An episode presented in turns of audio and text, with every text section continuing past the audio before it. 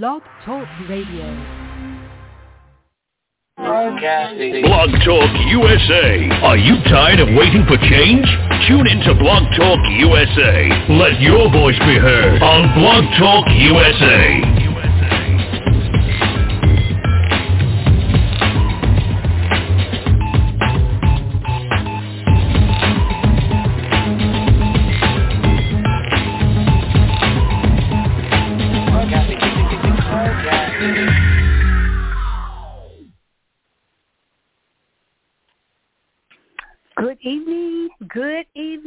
And welcome once again, everybody, to Marvelous Monday. We invite the children and the men and the women to stop by and see us tonight on Marvelous Monday. We're just a few hours, just a few hours from Election Day, Primary Day in Texas. Texas kicking off with one of the first, the very first state in the union to kick off on their primary. And so if you have not voted during early voting, by all means, come right on out on tomorrow morning. The polls will be open at 7, oh, 7 o'clock in the morning, closing at 7 p.m. tomorrow evening. Uh, don't let anyone take your vote away from you because your voice, uh, your vote is your voice. And so we want to make sure that all of those that are here in East Texas who are registered to vote to get out there to vote. And remember this, one in six ballots that have come through Smith County, the county for which I live in, uh, have been turned away for whatever reasons. Uh, there could be a missing signature, you forgot to check a box or whatever, but that is the report that we have gotten. And so if you think that you may be one of those persons uh, that mailed in your ballot and you skipped something, please go down to any of the voting booths, ask for your ballot, and make sure that whatever happened that you can check that off so that your ballot will be counted. Otherwise, your ballot will not be counted. So remember that. If you were a mail-in ballot and you think you may have skipped something, then please go and make sure that your vote gets counted. So remember tomorrow, March the 1st. Remember that February is all gone. It's hard to believe that the whole month has already gone by already. And we're into our third month of uh, of this year, 2022. And oh my goodness. So tomorrow begins March the 1st. So with that being said, I think I can hear some of those uh, members that are part of this team that are on here. First of all, welcome to Blog Talk USA Radio. Uh, if uh, and I can hear some noises in the background. Dr. Dr. Hagney, are you there? Let's see. Dr. Hagney's not there. Are you there, Dr. Hagney? I think I heard it. Okay, so which one of the team members are here? I know. I don't know if Pastor Cooper's on already. I know Mr. Hello. Arthur said he's going to be a. Yes, there he is. How are you doing, stranger? My goodness, it's so great to hear your voice.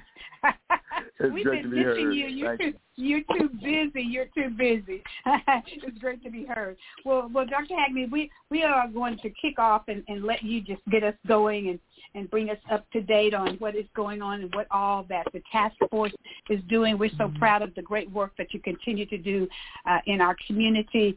And so go ahead and bring us an up bring us up to date on COVID nineteen.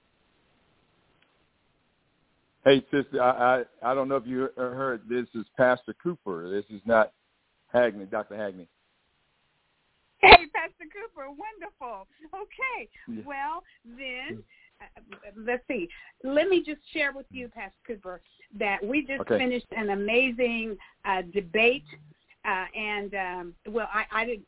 I, I didn't really call it a debate. Uh, I call it a, a major discussion of representation wow. of real, brilliant young men that uh, that are running for Congress, and I believe we have one on the line with us right now. And so we are going to all open this floor up and allow them, uh, the one that we have on right now, to have an opportunity to introduce himself give us a little bit more. They did outstanding. I tell you what, whomever gets up to Congress, we have some brilliant people, brilliant young folk that are bringing some great ideas uh, to East Texas. And you know, I'm a proponent of East Texas, right, Pastor Cooper? Very much so. So we'll, we're going to get around to Pastor Cooper after a little little bit, but we're going to open the floor to uh, Mr. Jamar Jefferson.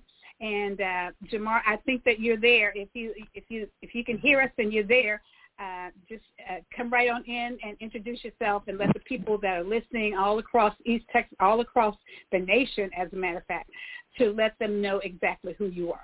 Go ahead, and I'll mute out and give you this opportunity. Go ahead. Jamar, are you there? Press one, Jamar, if uh, if you're online. I think I just got a text message from him that says he is online with us. Go ahead, Mr. Jefferson. So I don't know. Ms. Rihanna is going to be a little late coming in. Uh, our engineer, uh, Jamar. So um, hmm. I'm I'm I'm not sure why we can't hear you. So he's yeah, because you didn't have any problems coming in, right, Pastor Cooper? No. And Can I you hear didn't. me? And I didn't. I can. Yes. I, okay. Now that is okay. Let me see. I I know I've invited several guests on with us tonight, but I wanted to give uh, Jam- before we get into our actual guests that we have coming in with us tonight. That I wanted to give those guys that were part of the uh, congressional. They're running for United States Congress in District One and that was a debate that we had tonight. And we thank also Dr. Marcus Hood over at Liberty Baptist Church for opening up his facility and allowing us that opportunity. So I don't know. Now tell me if you're on. I know Pastor Cooper. I know you're on Pastor Cooper, but I'm trying to see if uh, Mr. Jamar Jefferson is on. Go ahead. See, I'm getting several voices. I thought I also heard Dr. Hagney as well. Dr. Yeah, Hagney, are you there? I'm, Okay, yes, Dr. I'm Hagney. here. We, yes, good. We, we'll start with you opening up and, and giving us your COVID update and everything. We have certainly missed having you on. I know you've been very busy with various and sundry things. We have a, a very special guest that's going to, and Jamar is sending me messages saying he is on as well and I'm not sure why it's why he's not coming in. But go ahead, Pastor Cooper, and uh, and I'm going to say to Jamar, Jamar, if you will hang up and then redial back in because I can't, we can't hear you. So just hang up and redial back in, and you should not have any problems. And then we're going to go to him, and then we're going to go to our special guest, uh, Mr. Jay Clagberg, that's going to be on with us tonight. Uh, go ahead, uh, uh, Dr. Hagney, and I will mute out and see if we can work on getting Jamar in. Go ahead. Excellent. I, I would say first on order, congratulations, Hall, Hall of Famer. Thank, thank you, Dr. We'll, we'll talk about that later. Uh, me- Okay. Absolutely. I have to say that, you know, first, look, I'm very honored, uh, as you as you mentioned, busy with the uh, COVID and everything. I'll just give a quick update. Uh, discussion is, you know, to talk about it's going down, and and discussion about 70% of the individual will be without, without masks. Uh, that's, you know, and then of course there are some major undertones occurring with this. Uh, there are the Medicaid individual having problems or uh, being vaccinated. And I just want, in summation, the African American community is still at the bottom of all this. And uh, one of the reports there in California, uh, we're seeing the increased number of blacks who are, death rates is mainly because of the unvaccinated. And also there are other issues about disparity in our community. And that's what I'm saying. And so I just want to say in summation, the, the, pan, the pandemic is not over if you're not uh, uh, people who are not vaccinated and, and you don't have a regular health care. And that means that, that recommends, that, that represents majority of uh, African Americans. So those who have not been vaccinated and those who do not have a regular health care system, this pandemic is not over for you. And I, you mentioned our hubs. I'm so excited about what we're doing at Church Hub. I can't say enough about our pastors. We have uh, 15 church hubs in Northeast Texas now, and within the next month we'll probably we'll approach close to 20. I cannot say enough for the black churches and black pastors. They are really coming on. It's all in one word, trust. We see an increased trust in our community through our black churches and through our black pastors. So much so, we're going to take charge of this healthcare system because uh, when we look at the numbers, it is unacceptable where we are we have we for too long we allowed depend on someone else taking care of, particularly in healthcare.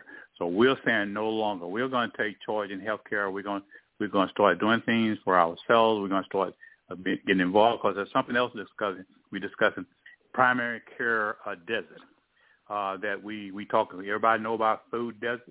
They know about yeah. pharmacy deserts. They need to be understanding there are primary care deserts. If you don't have a primary care doc, and, and you don't have a regular healthcare system, you are falling through the cracks. This is why we're going to take charge of this, and we're going to work on these areas. And so, in summation, I just want to let you know, uh, this pandemic is not over if you have not been vaccinated and if you don't have a regular care system. So that's my conclusion, and I give away to all our special guests. Very good. Thank you, uh, Dr. Hagney, for that update. And, and I have to concur with you that it is not over. Yes, things are a little better. More people are getting vaccinated, but we need a lot more people uh, to get vaccinated so that we can mitigate uh, this dreadful uh, disease that we have experienced going into our third year right now, Dr. Hagney? That's right. That's right. And it's our third year. And it's going yes, to continue. Yes. yes. Okay, well, as you know, as I mentioned, uh, this is election season, and so we had an amazing time out there tonight with uh, candidates talking about why they should uh, win this seat and represent us in Washington, D.C. in the Congressional District uh, 1. And so we have Mr. Jamar Jefferson who is on, and hopefully we'll be able to see him. So, Mr. Jefferson, are you there?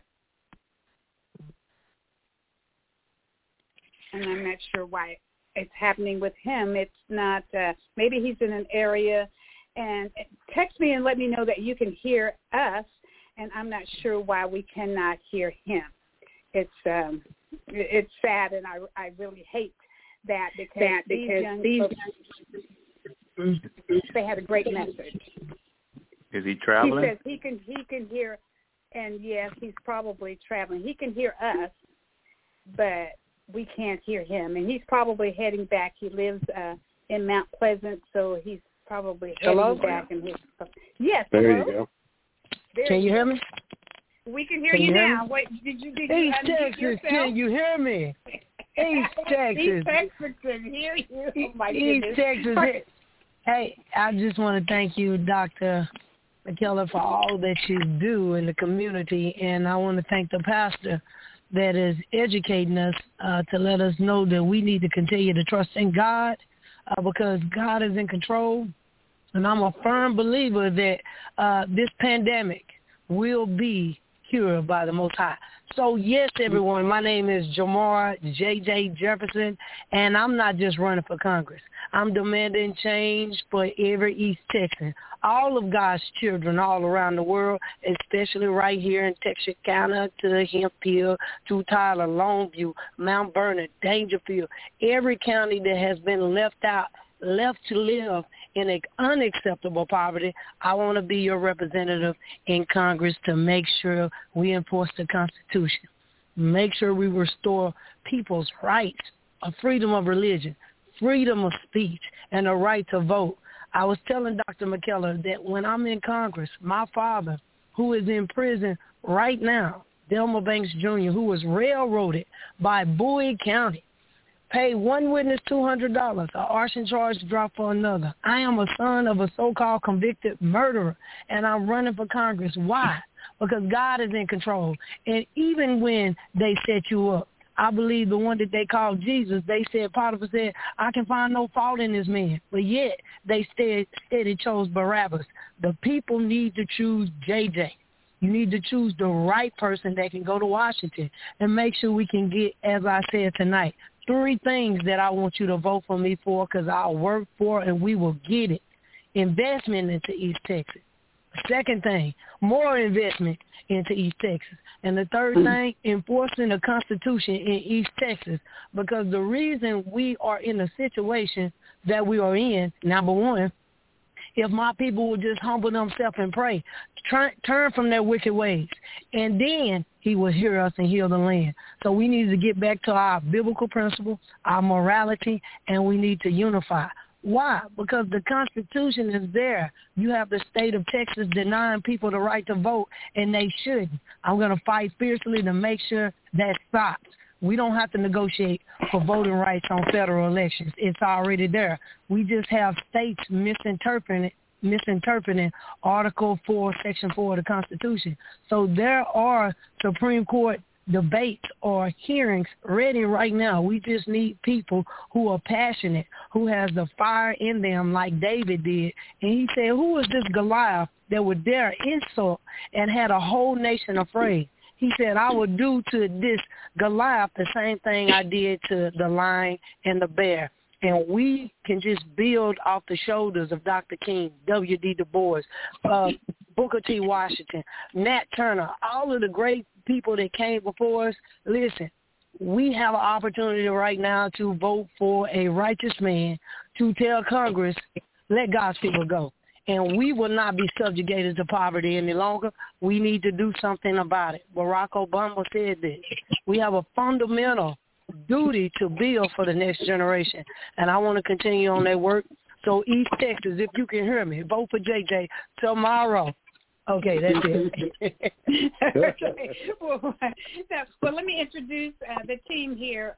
Uh, Mr. JJ, that was actually Dr. Richard Hackney, who is a uh, PhD pharmacist, and uh, he started the um, uh, task force here in um, the, the Northeast Texas Task Force, where he brought a lot of uh, black professionals and others uh, together to try to uh, make sure that the people in the African American communities throughout East Texas uh, was taken care of during COVID and was able to get tested and was able to get their vaccines and all the things that, that we were working toward happening in East Texas. And that's who was actually speaking and giving us a report. And then, of course, you know Pastor Michael Cooper, uh, who is running for governor for the state of Texas, who is actually are, are one of the hosts of this uh, Monday night show, Blog Talk USA Radio Marvelous Monday, which is what you are, you're on tonight. That's covering throughout East Texas, throughout Texas,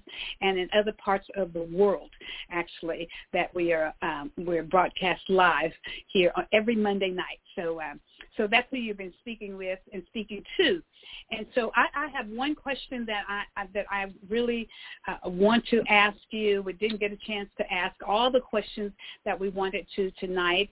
Uh, because we had a lot of them. But one of the things that I'm always uh, concerned about, uh, senior citizens, our, our mature uh, Americans, and the things that they're really needing and we see and hear every single day that our senior Americans and our veterans uh, are, are needing health care and we, we, you guys did an amazing job in talking about health care tonight. But, but my question to you quickly is would you cut any of the social services that our senior Americans uh, are getting right now if it meant uh, lower uh, taxes or would you pay higher taxes to make sure that all of these things that our seniors need and veterans that would you mind paying higher taxes for them in order to receive those services?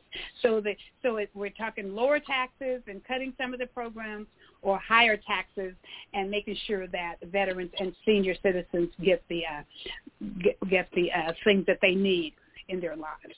Go ahead. So so let me let me answer this. And this is the reason East Texas need to vote for JJ. Number one, we don't have to do either. Right? We have a budget. We can stay within our budget without putting oppressive taxes on the people. Now the problem with Social Security and it's scheduled to go insolvent by 2033 is it's an unprotected trust every time crooked politicians want to stick their hand in it, they never put back the compound interest that it was supposed to yield to the people who paid into it. That's the number one problem. So you have attorney generals in 50 states with their child support programs being paid reimbursement. See, the child support program from 1983, they're robbing Social Security. And the job of the Treasury is supposed to protect it from predatory practices from state governments.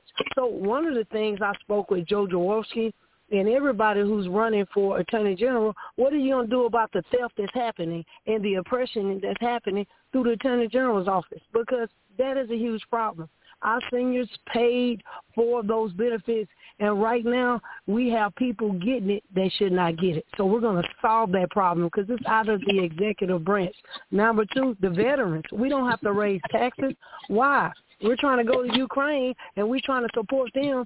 But I heard a story in Pittsburgh. It was like 11 o'clock. I was coming through uh, uh, up from uh, Gilmer to I think I went to uh, uh, Mount Vernon to Mount Pleasant, and then I went down to Daingerfield.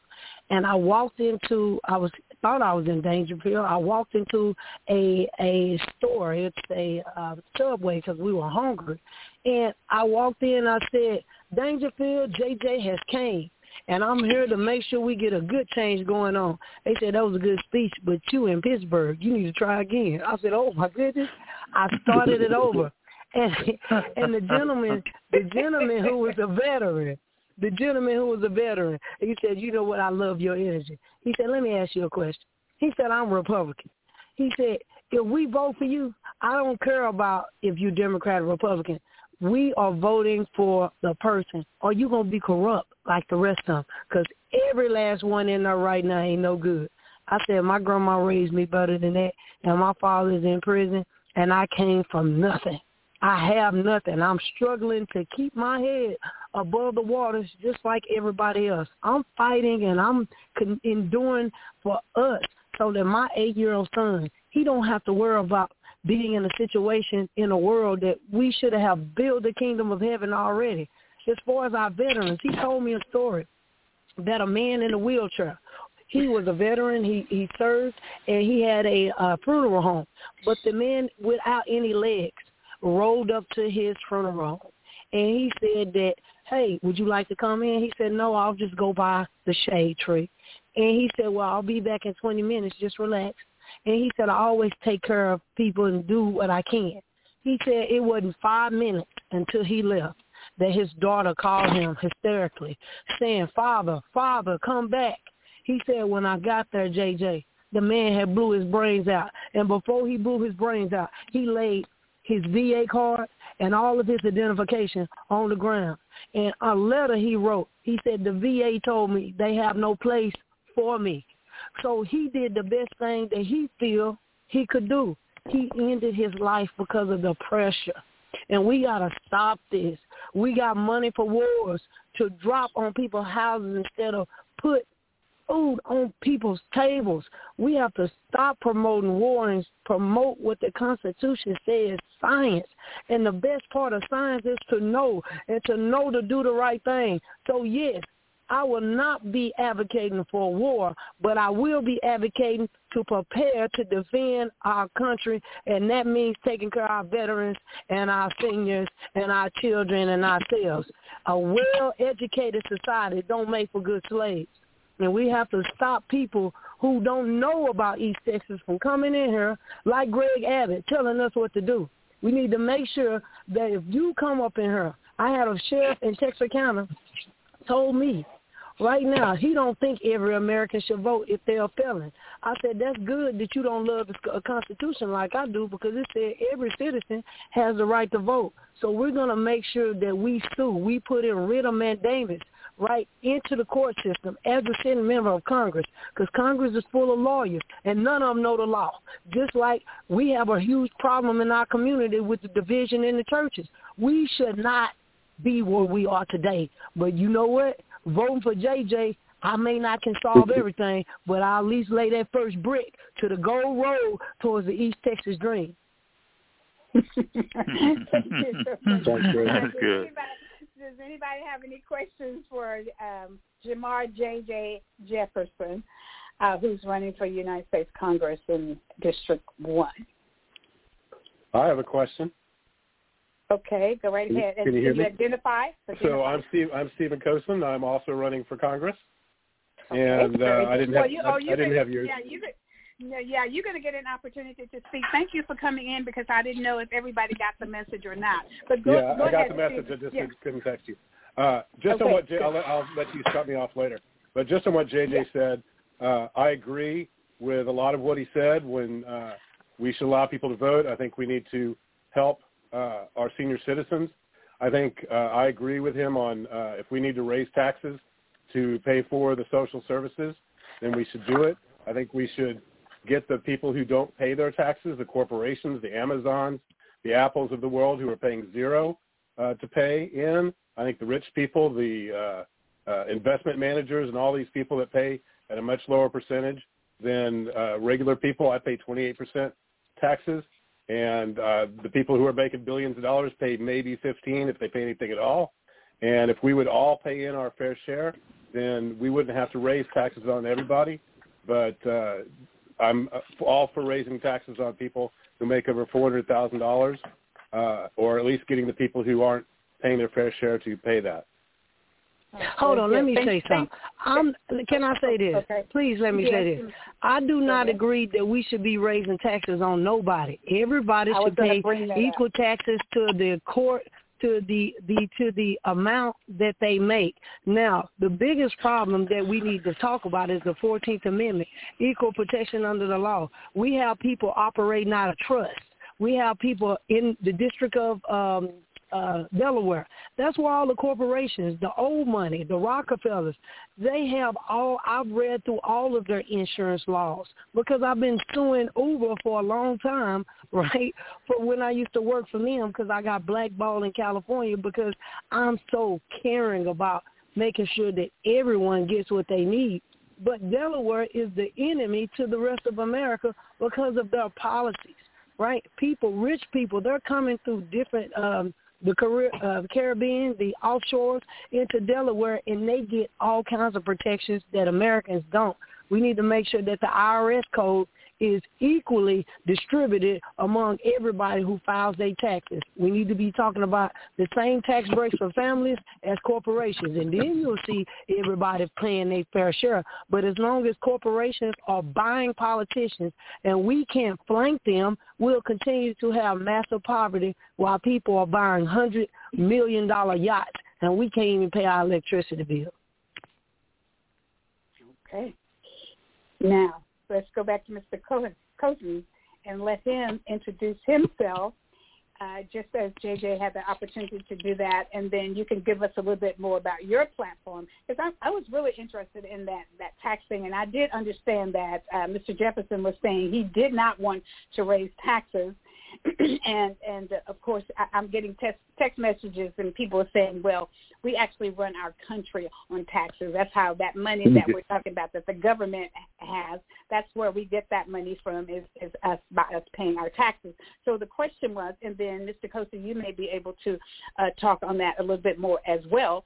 And I said, would you cut social services for older or senior Americans if it meant lower taxes, or would you pay higher taxes to provide them? And you heard Mr. Jefferson talking about these veterans, and I hear this every single day of veterans who are not getting health care because perhaps maybe they didn't serve 20 years like I served, and I have my health care that's taken care of because I served 20 years but there are some veterans who served two years, some who served four years and up, and they may not get that uh, health care that some of us who retired out of the military gets that health care. So go ahead, Mr. Coulson, and, and present uh, So- who you are, Okay. and then you can dialogue a little bit on that, please, sir. Thank All you. right. So uh, my name is Stephen Kocen. I'm running for Congress in District 1. I'm a lifelong Texan. Uh, my priorities are what we can do to uh, harden our infrastructure to deal with the climate change that's happening. Uh, I'm uh, want to defend women's rights, and I want to defend voting rights. Uh, and I have lots of plans, and maybe I'll get into that. But let me answer your questions. And I also want to thank you, Dr. McKellar, and Liberty Baptist Church for hosting us earlier. Um, so Sure. I would uh, I don't think we need to raise taxes to pay for the social services. I do not think we should cut social services to give people a tax break.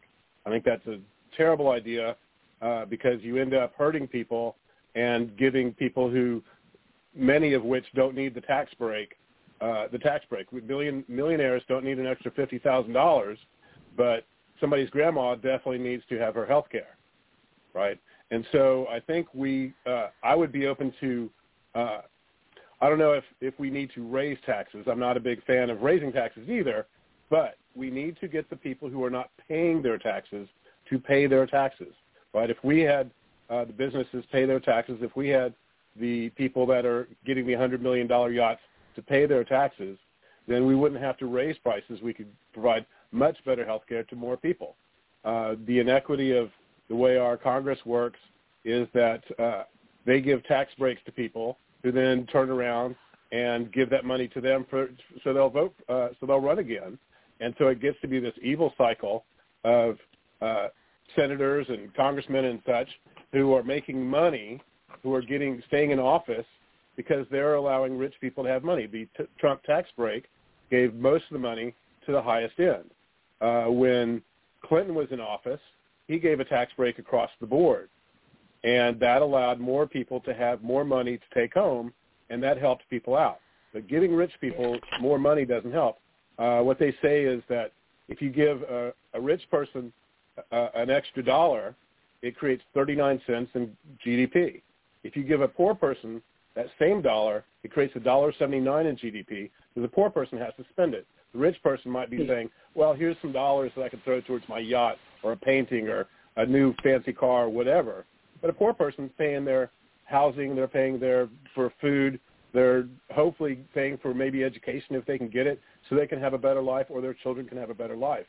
So I don't sure. think it's a question about uh, whether we're going to uh, take money out of social services to give people tax breaks.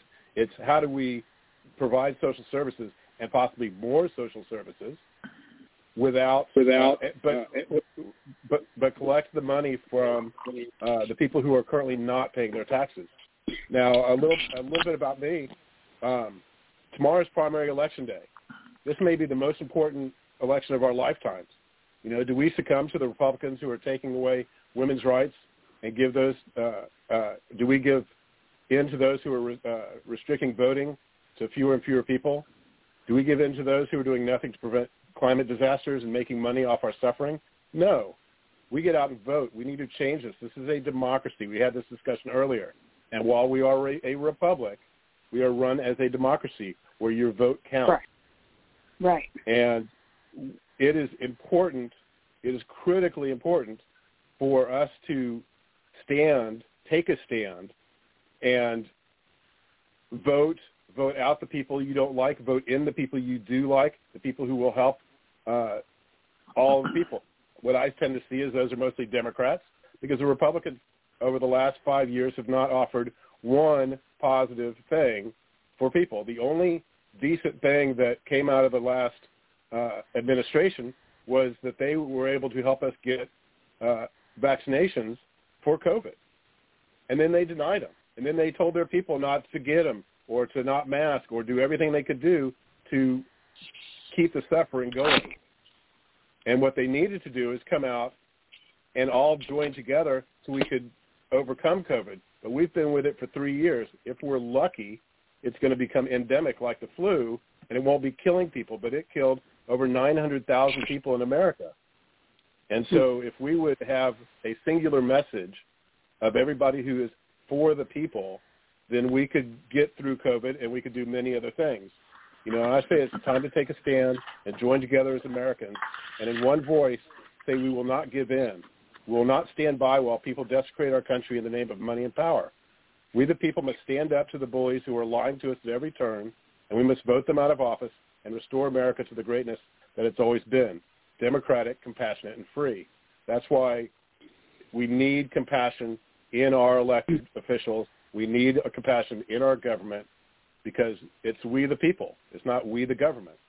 And so right. uh, I'll get off my soapbox for a moment, and I pre- and I appreciate you letting me uh, say my piece.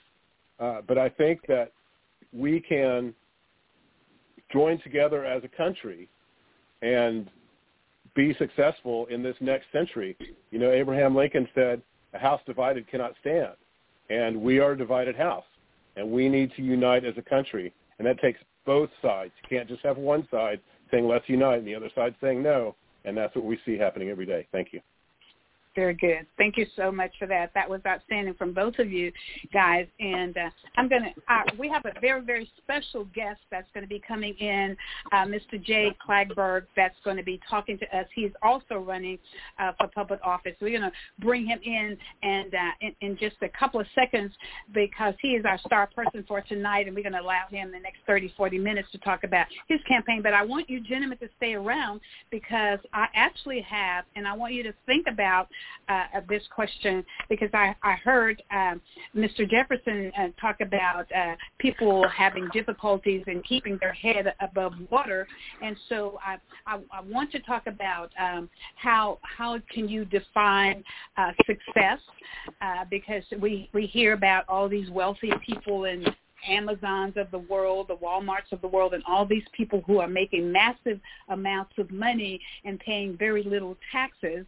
And and then we hear about people, and we see these people every single day who's having difficulties in keeping their head above water so we want I want to talk about a little bit about um, uh, success and and how you, how do you measure uh, success. But let's bring in Jay first and let him introduce himself and tell us all about uh, his campaign and what he's running for. He's running for something very very interesting, and if you stop and think about it, uh, it doesn't sound like what it really is, and so we're going to allow him that. But I'm going to also ask you, each one of you, to mute your phones so that, uh, and then when you get ready to speak and when I call your name, then you can unmute and then come back in, and then that way we don't hear the background noise.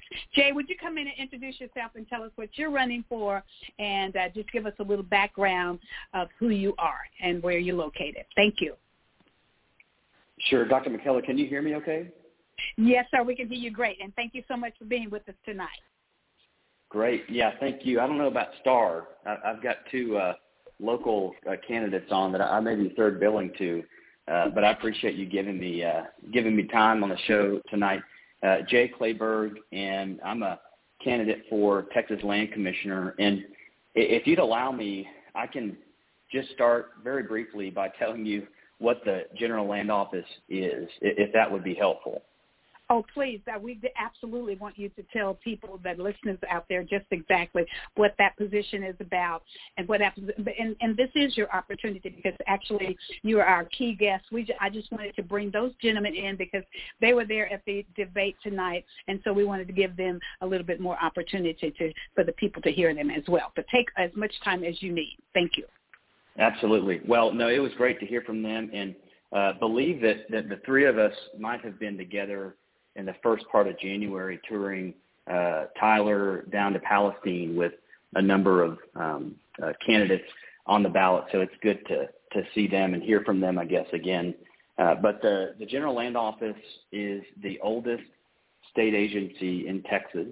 Uh, it it was actually uh, formed before we even uh, thought of uh, uh, putting the the governor's office into the, the Constitution. So it's an independent constitutional office.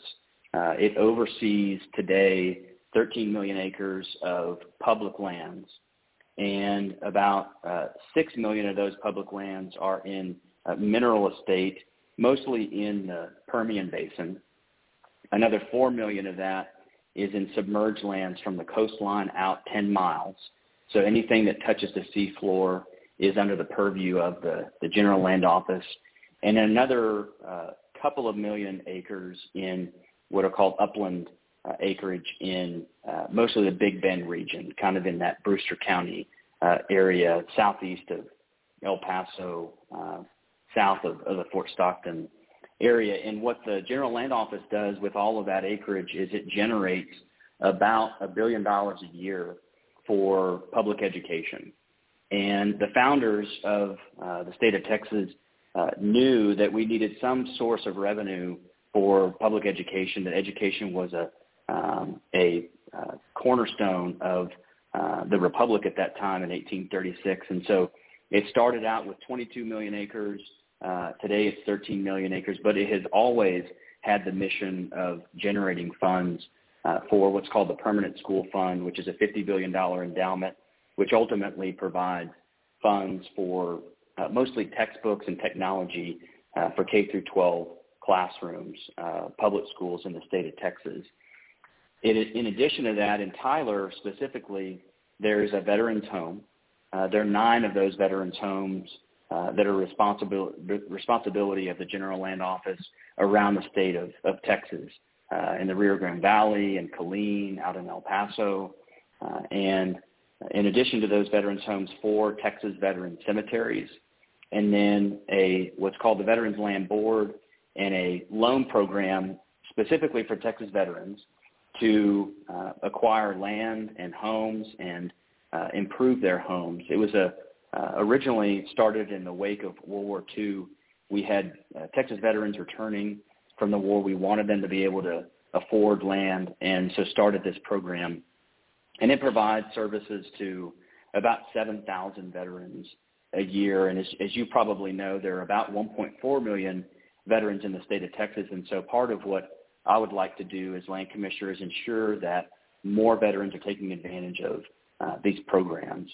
It also oversees the Alamo and uh, the re-envisioning of the plaza and the grounds around uh, the Alamo in concert with the city and, and county officials and uh, members of the San Antonio community so that that place is reflective of the rich history of Texas, uh, that it's reflective of um, events like the desegregation of uh, the lunch counter at the Woolworths building across the street from the Alamo in March of 1960, which then kicked off desegregation of a number of businesses there in the San Antonio community at that time. And so making sure that not only are we telling the story of uh, the Battle of 1836, but uh, the thousands of years that led up to that time period and modern history uh, that we should all be be proud of. And then the last component, and there are actually a lot of things that it does, but these are kind of the major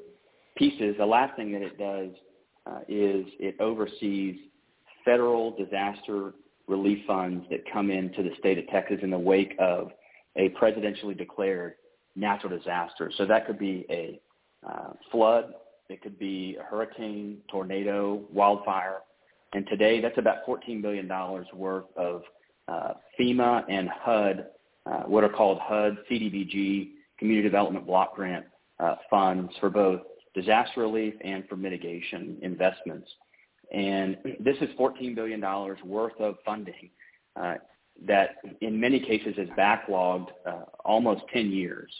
And so if you've, if you've read the news uh, over the last 12 months or so, the city of Houston and uh, Harris County have yet to receive any funding uh, through the General Land Office of these federal disaster relief funds in the wake of Hurricane Harvey.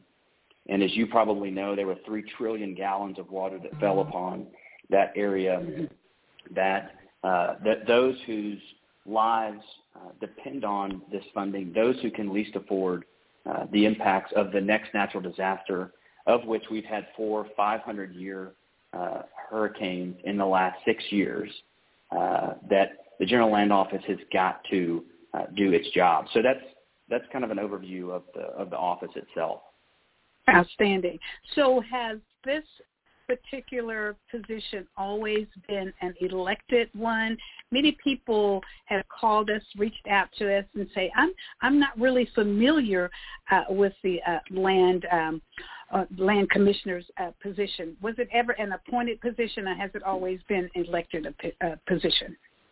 To, to my knowledge, so the, the first, and I only found this out uh, in the last eight months, but the very first land commissioner uh, in in 1836 uh, during during that time period was one of my ancestors. His last name was Kleberg wow. as well. Uh, my great great grandfather, and my, I think that that first position was probably appointed, but thereafter okay. it has always been an elected position. Although to your uh, to to those who have questioned you about this, uh, to their point, it feels like it is one that is appointed because it's they're very specific responsibilities.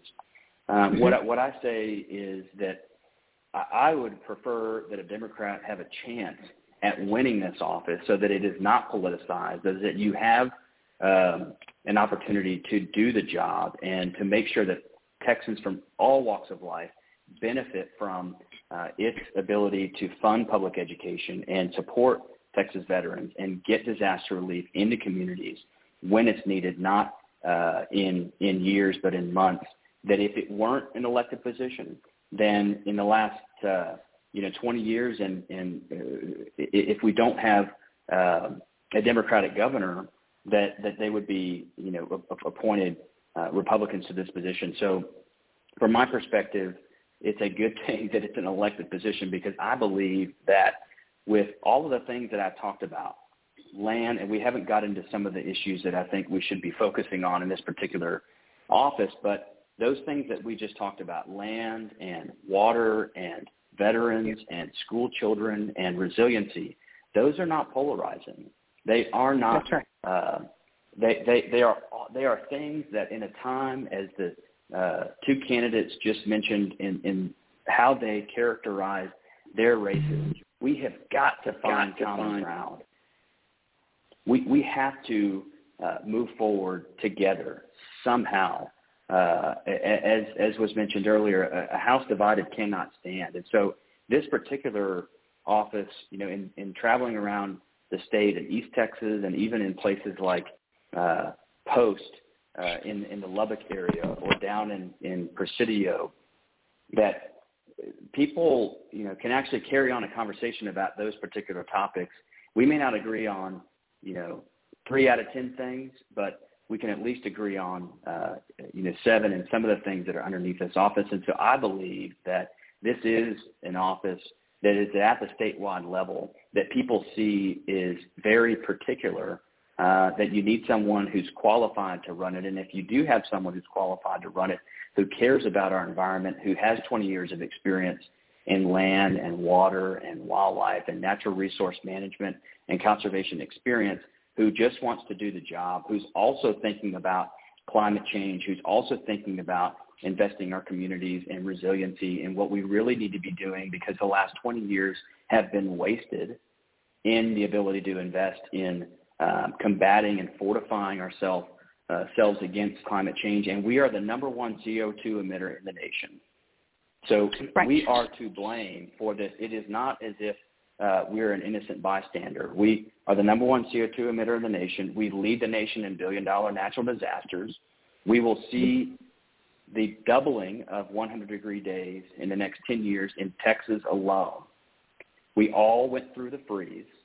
If you live on the coast, you've gone through a hurricane in the last four or five years that has been unprecedented. December in Texas in 2021, this last December was the hottest December on record. So if you don't think that we have a problem, if you don't think that we need to be investing in our future and that we have got to follow the science behind climate change and that it's not just about diversifying our, our energy portfolio. It's not just about carbon sequestration and educating our kids and making sure that we have good public schools, but that if we don't do this, if we don't lead in the future of uh, climate change and a low emission future of clean energy and all of these things, that the state of Texas will fall behind and all that we love about this state as we double our population by 2050, everything that we love is at risk. And, and I think this is a particular position that gives us the opportunity to talk about these things in a very, you know, these are stark facts, but we, we should be talking about these things an opportunity to get ahead of it and to take responsibility uh, for um, what part of what we have created and as Texans always do, say, well, what, what can we do about this and band together uh, to create a brighter future for, for all of us. Brilliant. So, Jay, let me ask you this question. So, what what did you see uh, that was happening or that was not happening um, that caused you to want to run for this seat uh, in Texas? And I, I've learned so much uh, within the last few minutes just listening to you. I'm just absorbing, just like a mushroom, absorbing all of this great information uh, that you've given to us uh, tonight. But what what did you see that this person who's holding this position right now was not doing uh, for the great state of Texas? Yeah, I'll, and I'll, I'll start out with with some very personal uh, examples. So I was associate director okay. for Texas Parks and Wildlife Foundation for about eight years, and during that uh, period, we raised about $100 million for conservation in the state of Texas. We did the largest land transaction for conservation purposes in Texas history. We did that with a lot of funds that came out of the settlement dollars from Deepwater Horizon, the BP oil spill. And we even bought land from the General Land Office along the Texas coast to make sure that it was conserved in perpetuity. And we had the opportunity to do the same thing uh, with about 40,000 acres of General Land Office land out in West Texas that was adjacent to Big Bend National Park that they had the opportunity to add to the publicly accessible portfolio. So that 13 million acres of public land that I mentioned is underneath the purview of the General Land Office is not necessarily open to the general public. The purpose for it is to generate funds for the permanent school fund, not necessarily for recreation, okay? And so they had the opportunity to provide 40,000 acres to um, public access in a state where it's been reported out of uh, a, a public policy shop called Texas 2036 out of Dallas that we need half a million acres added to our public lands inventory over the next 25 years to keep up with uh, the population growth. And maybe you don't see this in East Texas, but certainly in the urban areas, if you tried to get to an open space or a park um, during the, the pandemic, it was nearly impossible. Uh, there's huge demand for uh, public space. So I saw the General Land Office choose profits over people and the environment in that particular case. And then the work that I've been doing in conservation and I've been doing um, environmental film work. I was 100 miles off the Texas coast, off the coast of Galveston, at a, uh, a place called the Flower Gardens National Marine Sanctuary. It's just outside of Texas waters. It's the westernmost coral reef in the United States. President Obama initiated the expansion of this National Marine Sanctuary uh, during his term, and then ultimately it was expanded by seven times uh, to this amazing um, field of coral reefs off the Texas coast. Um, and I was there uh, doing some filming for a film that will come out in June that's very much like a planet Earth for Texas. Uh, and what I noticed when I was there was coral bleaching. And it wasn't coral bleaching that you may have heard about or read about um, due to the warming of sea temp- of seawater. It was actually in uh, the floods that we had a number of years ago, and all of that water that came off of the Texas coast, it pushed its way out 100 miles on top of these coral reefs and caused them to die. Not all of them, but part of them. And that event would not have happened if not for climate change. We are just seeing the extremities of weather patterns. We have a deluge of water followed by severe drought. We're going to continue to see that. Uh, we have extreme temperature changes like we saw in February of last year with uh, Uri and we're probably going to see, uh, as I explained, some you know warming temperatures over the next decade or so. And so through all of that work, what I realized was that the things that I were doing uh, were drops in the bucket compared to what we really need to be doing at a very large scale, uh, which is, in my opinion, our generation's uh, greatest uh, challenge, which is how do we figure out uh, how to combat and live in a world uh, where our climate is truly changing. And the General Land Office um, has really not been uh, open to the science behind it. And so what that does is whether you're a Democrat or Republican or independent is we are investing about $30 billion in the Texas coast in what's called the coastal spine. And if you've heard about Ike Dike, that's part of it. Well, the science on which that is based, and the General Land Office and the Army Corps of Engineers are partners in the study for that $30 billion investment, which will take 20 years. The science on which that is based is the last 100 years of weather patterns, not based on modeling that predicts the next 100 years of weather patterns. So essentially what you are doing is you're investing $30 billion that's going to take 15, uh, 20 years uh, to uh, complete that infrastructure, and it will be obsolete on arrival. And so rather than waste those dollars and waste the investments that we're making in the fortification of our coastline and investments in our uh, energy portfolio and in education and being um, wide-eyed and factual about how we see the future because we just don't want to say the words climate change, uh, that that to me is, is a lack of leadership. And that we've got to have people at the state level that are talking about this and implementing plans with that in mind. Because if you look at the cities, Houston and San Antonio and Austin and others, and I don't mean to, to point those out and not the rural areas, but it's for this particular point. The plans that they have for the future are to be carbon neutral by 2040.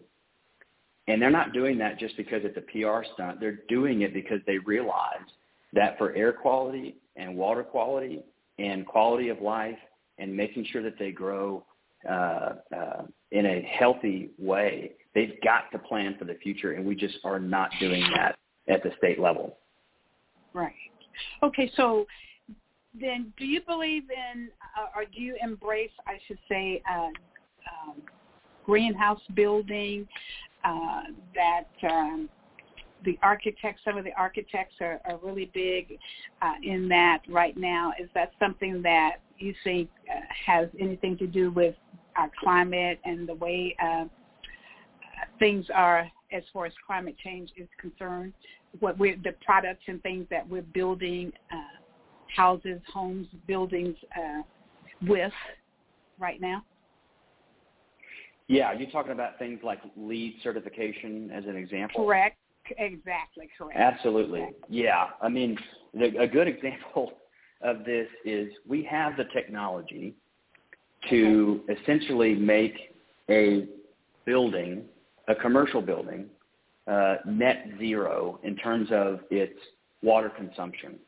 And what I mean by that is that it can actually catch water and it can utilize condensate from the HVAC, the air conditioning system, so that the water that it's using in restrooms, for instance, and water faucets and everything else, uh, that it's all encompassing. It's essentially a self-sustaining building, if you will.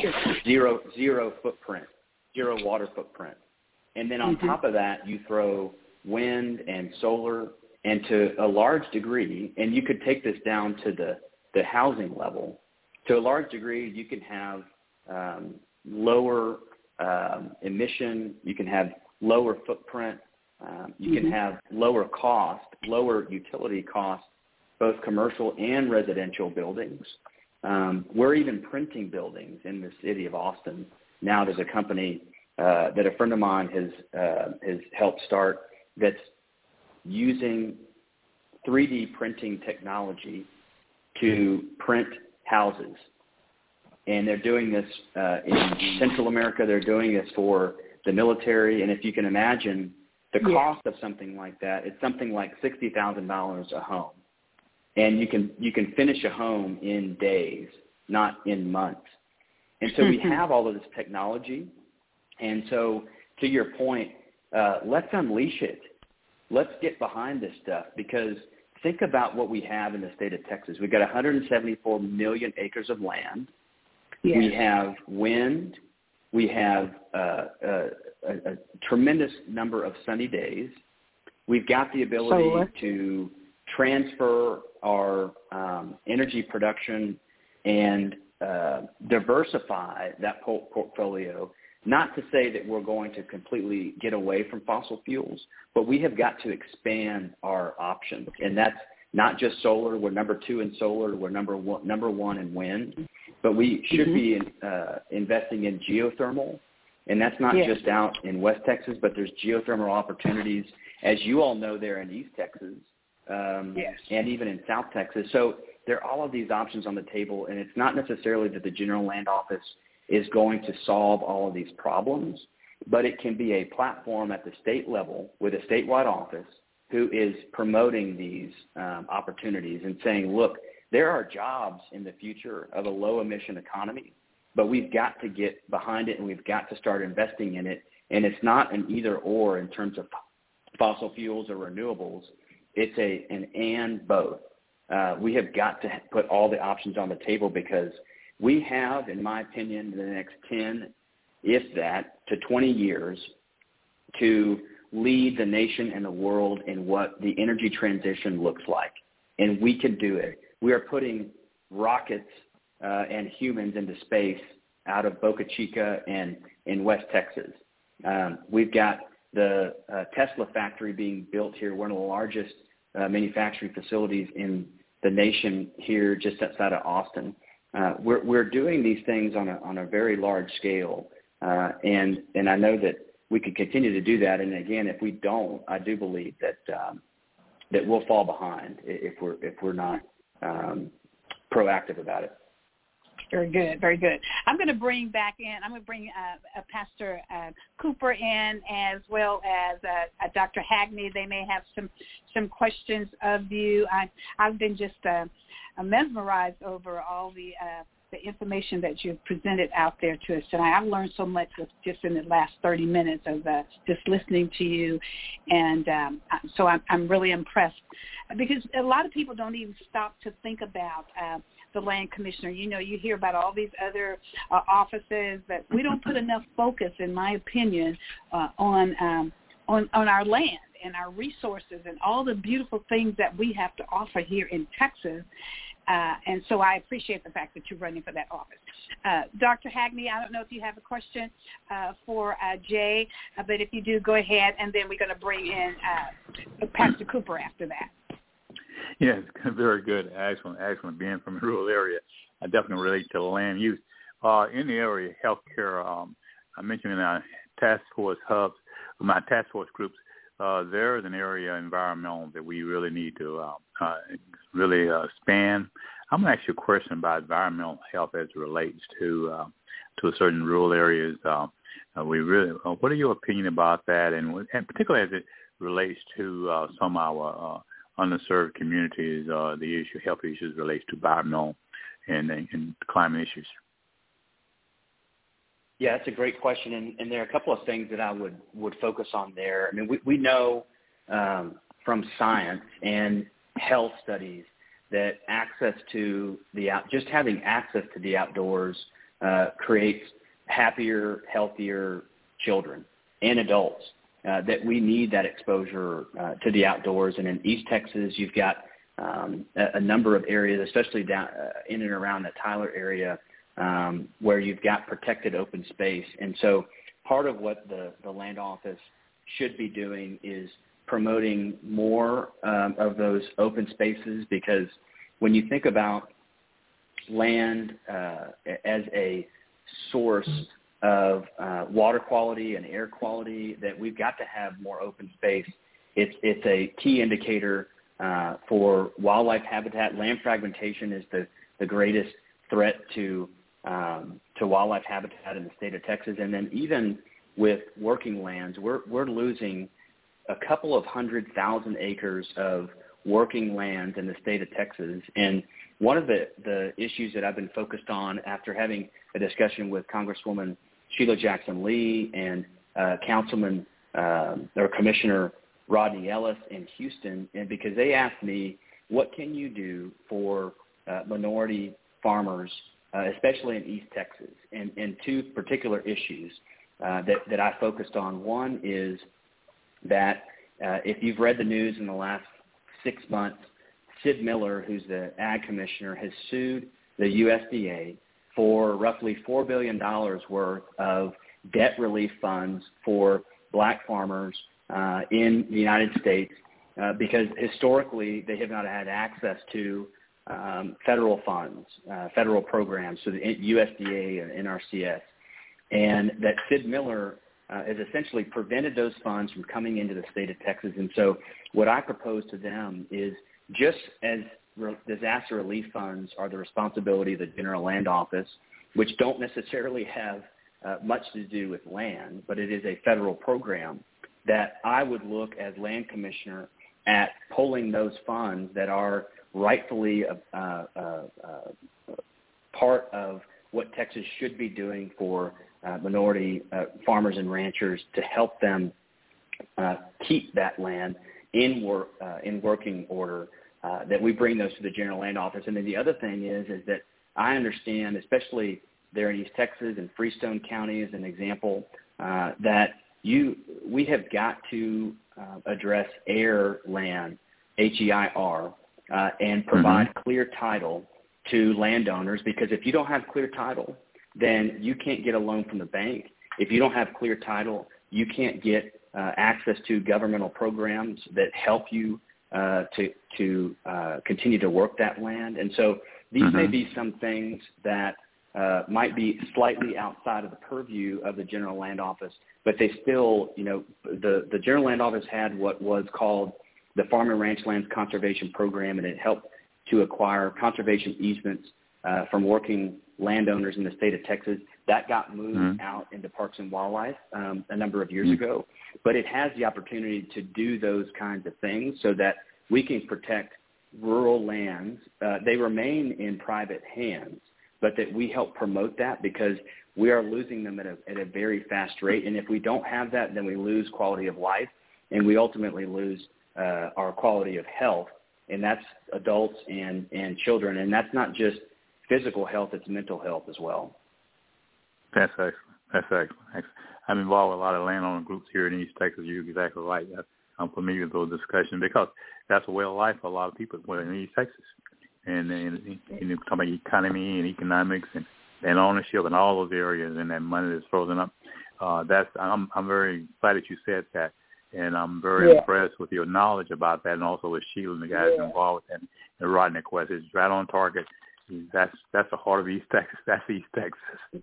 Exactly. And and let me just share this with you, uh, Jay, that we we're all uh, members of the Black Farmers Association, and we've been yes. working so closely for years on trying to uh, to get the um, the due that black farmers uh, deserve. All of our family members, Dr. Hattner's family owned land and were farmers. Our family members were actually uh, longtime farmers here in, in East Texas. So, um, so I really appreciate um, all of the information that you're giving us tonight. Uh, Pastor Cooper, yeah. would you like to come in, uh, please, sir? Yes, absolutely. First of all, uh, Dr. McKellar, again, uh, congratulations on uh, your Hall of Fame uh, induction. Uh, hats off Thank to you. you. Thank you so much for your work. The other thing is, uh, because of that work, uh, we have the platform that you uh, give here tonight. You know, I've been on a road with Jay, and I've heard his stump speech, and I was like, okay, he's another land commission guy, you know.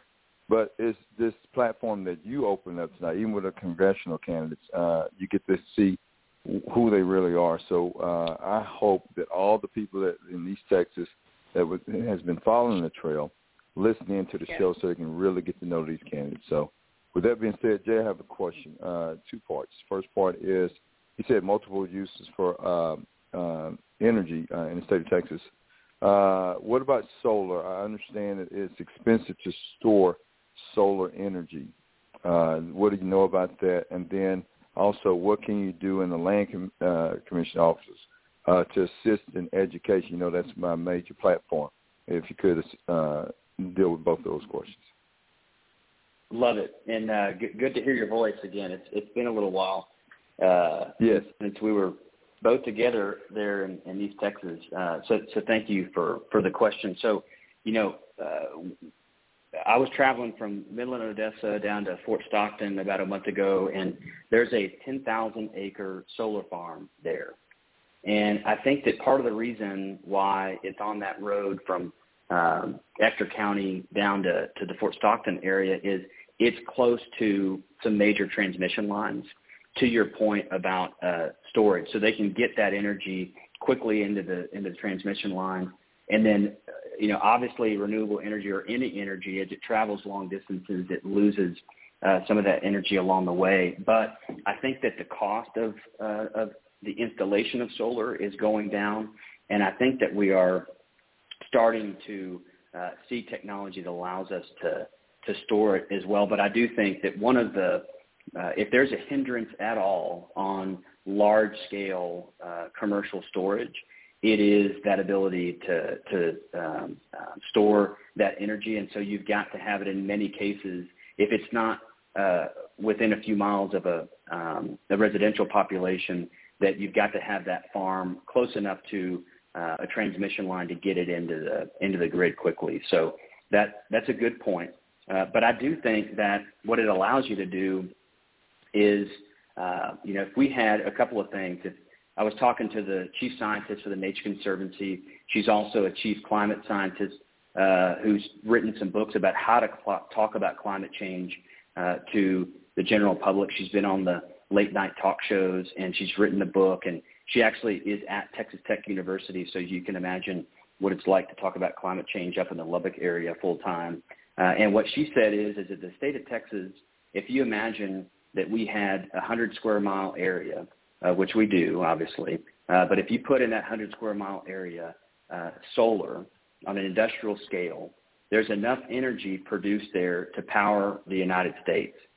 And so I'm not advocating that we set aside a 100 square mile area uh, and, and put solar on it, but I do think that we're heading in that direction where we have amassed um, the uh, supply to be able to help uh, that when we do have the need for diversification of our grid, that we've got to strengthen it beyond just fossil fuels, and we've got to do that uh, to benefit our environment, that we can do that. On the education piece, we've got a cap right now of $600 million that the General Land Office sends to the Permanent School Fund. And there's also a diversion that the General Land Office has been doing under the auspices of, uh, or under the, the management of George P. Bush, who's vacating that office, as you all know. It's an open seat. Uh, he's running for Attorney General.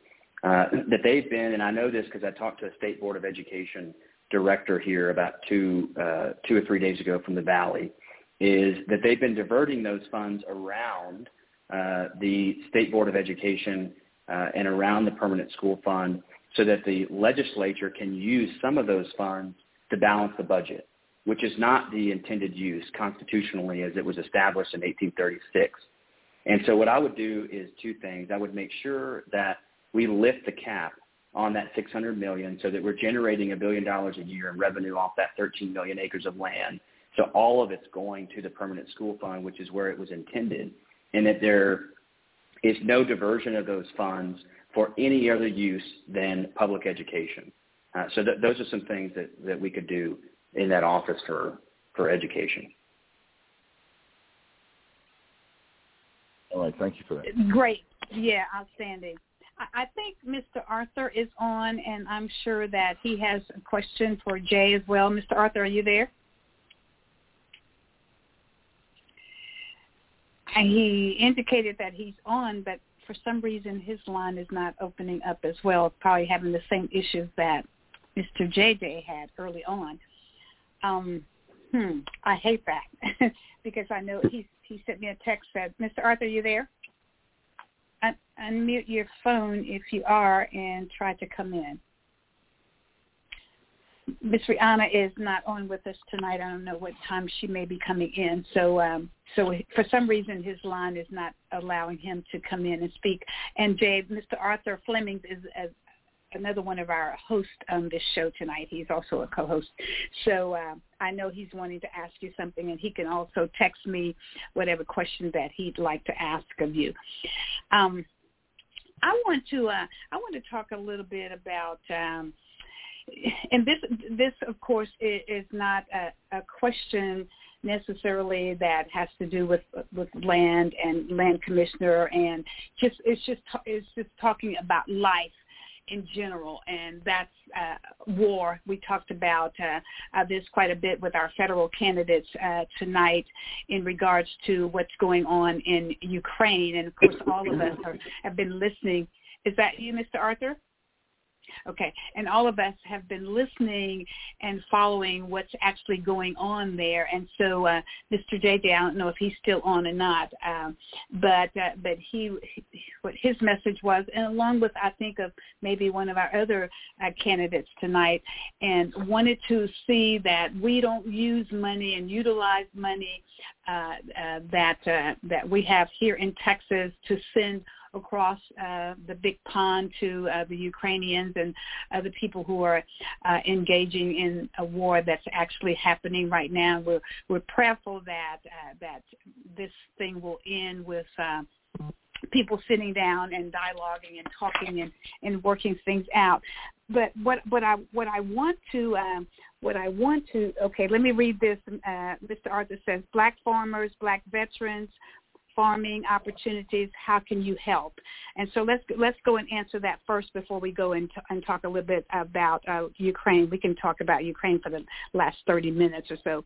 But but that's the question that mr arthur has for you uh, jay in, in regards to the black farmers and the black veteran uh, black, black veterans who are also farm, farmers, the opportunities that they so richly deserve, what can you do to help uh, them to uh, to get those opportunities when you become elected into that position? Yeah, what, what I would add to what I what I said before about you know trying to clear title um, on heir land, I think that's one thing that, that the General Land Office and the, the Land Commissioner uh, should should be doing.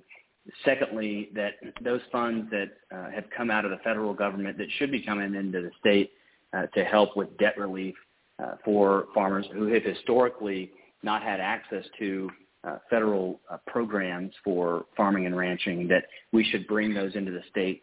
The, the, the ag commissioner um, has, has sued the, the federal government to not allow those to come into to the state of Texas. And so I would uh, use the, the power, the constitutional power of the land commissioner to bring those funds through this office in, into the state of Texas to the degree that that we can fight for those. Uh, and then very specifically with veterans, I would say a couple of things. One, and I don't know if I mentioned this earlier, but veterans, Texas veterans homes in the state of Texas during the pandemic had double the death rate of any other nursing homes in the state of Texas. And to you me, that is mismanagement. Yeah, that's I'm sorry, mismanagement. Um, yeah. That's okay. Uh, it, it, it is something that um, is um, just uh, almost criminal that, that we allowed that to happen. O- over 100 veterans that died uh, in, in our care uh, during during the pandemic, and so uh, to me, that's a lack of management, it's a lack of investment in those homes. You, as I said, have one there in Tyler, um, and I yeah. heard from someone who had an uncle who was at a veterans home in Big Spring who also uh, passed away because they just didn't have the equipment. Um, and, and, and to me, that is, uh, you know, it, it's just a lack of empathy. It's a lack of, uh, of um, oversight and management. And what I would do specifically for veterans who are landowners, land or who want to get into uh, that business of ranching and farming is to ensure that, and this is really for, for all veterans, uh, but I think specifically for, for black veterans and, and, and um, farmers and ranchers who need access to low interest loans, that loan rate right now, as I understand, it's about 7%. And to me, that's not where it should be if what we're trying to do is to promote uh, the ownership of land versus really trying to make uh, money off of off of those loans. We have to because it's a self-sustaining um, uh, uh, program, if you will. The Veterans Land Board and that whole program does not require any funding from the legislature, and I think that's actually a good thing. Uh, but right. we've got to get those rates down below seven percent, and that's something that uh, I've heard from a number of Texas veterans who have tried to, or he, or who even have loans from the, the General Land Office through that program, and uh, that does not seem to be overly competitive. Uh, I think we can get those down so that they're more affordable for more uh, people, including uh, black Texas veterans. Sure. Well, Jay, I remember as a youngster growing up, I I heard my uh, grandfather and, and my father talk about uh, when they wanted to expand our our land. I grew up on lots of land. My family grew watermelons, roses, potatoes, and all kinds of vegetables, as well as uh, many of the African Americans who are on this show tonight as hosts. Uh, our family members uh, went to the USDA.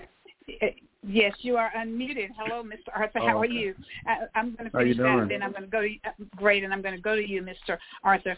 But what I was saying, uh, Jay, is that I remember them talking about going to uh, the banks and going to uh, wanting the USDA to give them a loan so that they could expand uh, their their crops and and their farming and all of the things that they were doing, and they were denied uh, and so therein is why actually the Black Farmers Association started to um, start organize really so that so that those farmers who were denied uh, getting those loans, the loans that we're talking about right now, uh, that and, and some of them actually lost their land because they didn't have the resources at all, and so um, so that's still going on today. The farmers have been up on Capitol Hill trying to get resources that they so richly deserve that they have not been able to uh, to get. Been working at that for a long time. Yeah. You know that as well as I, I do. Yeah. Any dialogue and, from you and Kim Kim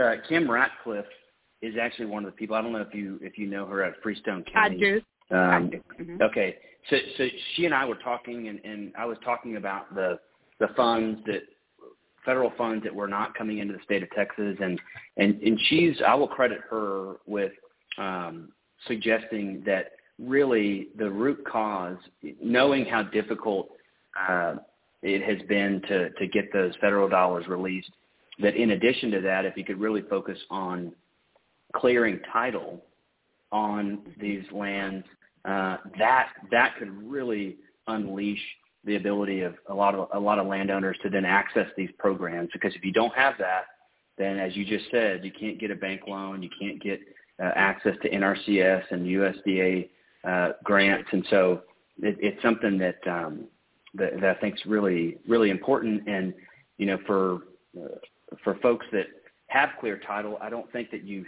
they think about it. They don't think um, how fortunate they are to have that because it it, it just opens uh, so many opportunities for for additional funding and programs that should be available to um, to everyone. Uh, and and this is something that that I'd I'd love to to focus on. Very good. We appreciate that, Mr. Arthur. Go ahead. Yeah, uh, uh, uh, how you doing, Ms. Kleberg? I think I saw one of your commercials on TV. It was, it was a pretty decent commercial. Uh, and again, what I want to ask you about is, uh, okay, now I live in, well, I'm from Ennis, Texas. I'm on the cemetery committee in the bar where my family cemetery is. We had another cemetery called Redwine uh, that we're uh, you're trying to discover. And we went out there and it was, a bunch of cows grazing on top of it. Now the growth is growth from Dallas has been to come opposite past Corsicana. so as we go that way, uh, you know, and, and, I've talked to other people around the, uh, know, around the state, uh, you know, we have a lot of black cemeteries that need to be uh, recognized or, you know, unearthed or whatever, so we so folks know where they are. Because otherwise, they're just gonna do like they did in Dallas and just build, you know, highways through them or whatever. What could you do to help us uh, identify all these cemeteries uh, so that we can make sure that they aren't aren't uh, desecrated, uh, built upon, or whatever. Sure. It, the the purview of the, the General Land Office is, is are Texas uh, veteran cemeteries, and, and there there are four of them around the state. Um, as far as uh, local cemeteries, I'm not sure that it's in the purview of the of the General Land Office. I'm not sure who if that's the local counties that that oversee that.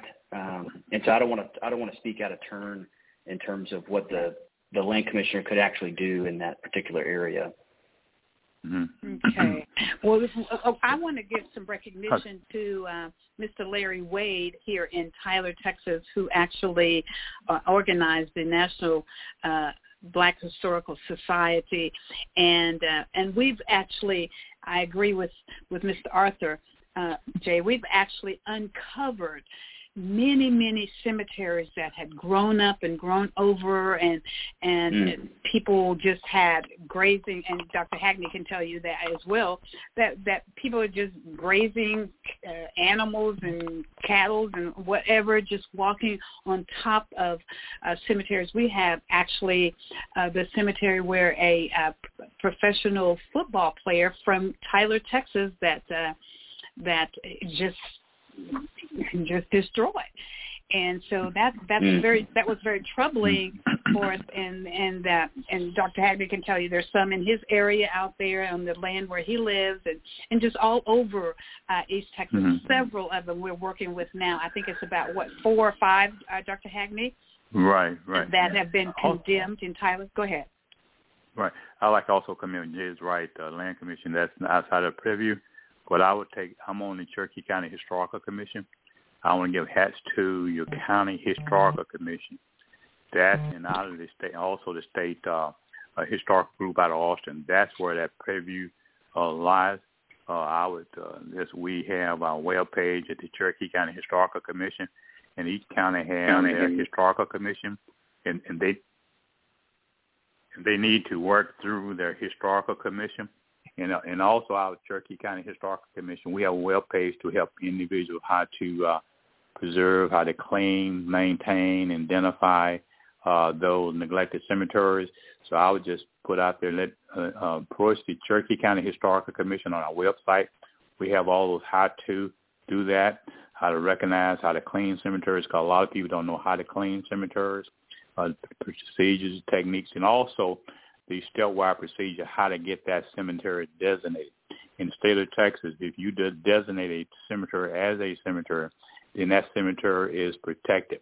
The problem with a lot of uh, isolated uh, black cemeteries is they have not been designated as cemetery. Once you get, there's a state law, once you get that cemetery designated, they cannot do it. It is protected by state law, uh, transportation, all that you know, issues. But those sites need to, like uh, Brother Wade is doing, identify those sites, and then immediately get those sites designated as a cemetery site, and then work with your local county historical commission for as maintenance, preservation, and all that with the uh, with that. So the Texas Historic, Historical Commission have a good guideline procedure how to follow those, and and hats off could go to Reverend Wade because he's doing a fantastic job on the cemeteries and that follow. But it is a it's in place. People just need to work the, the system that's in place.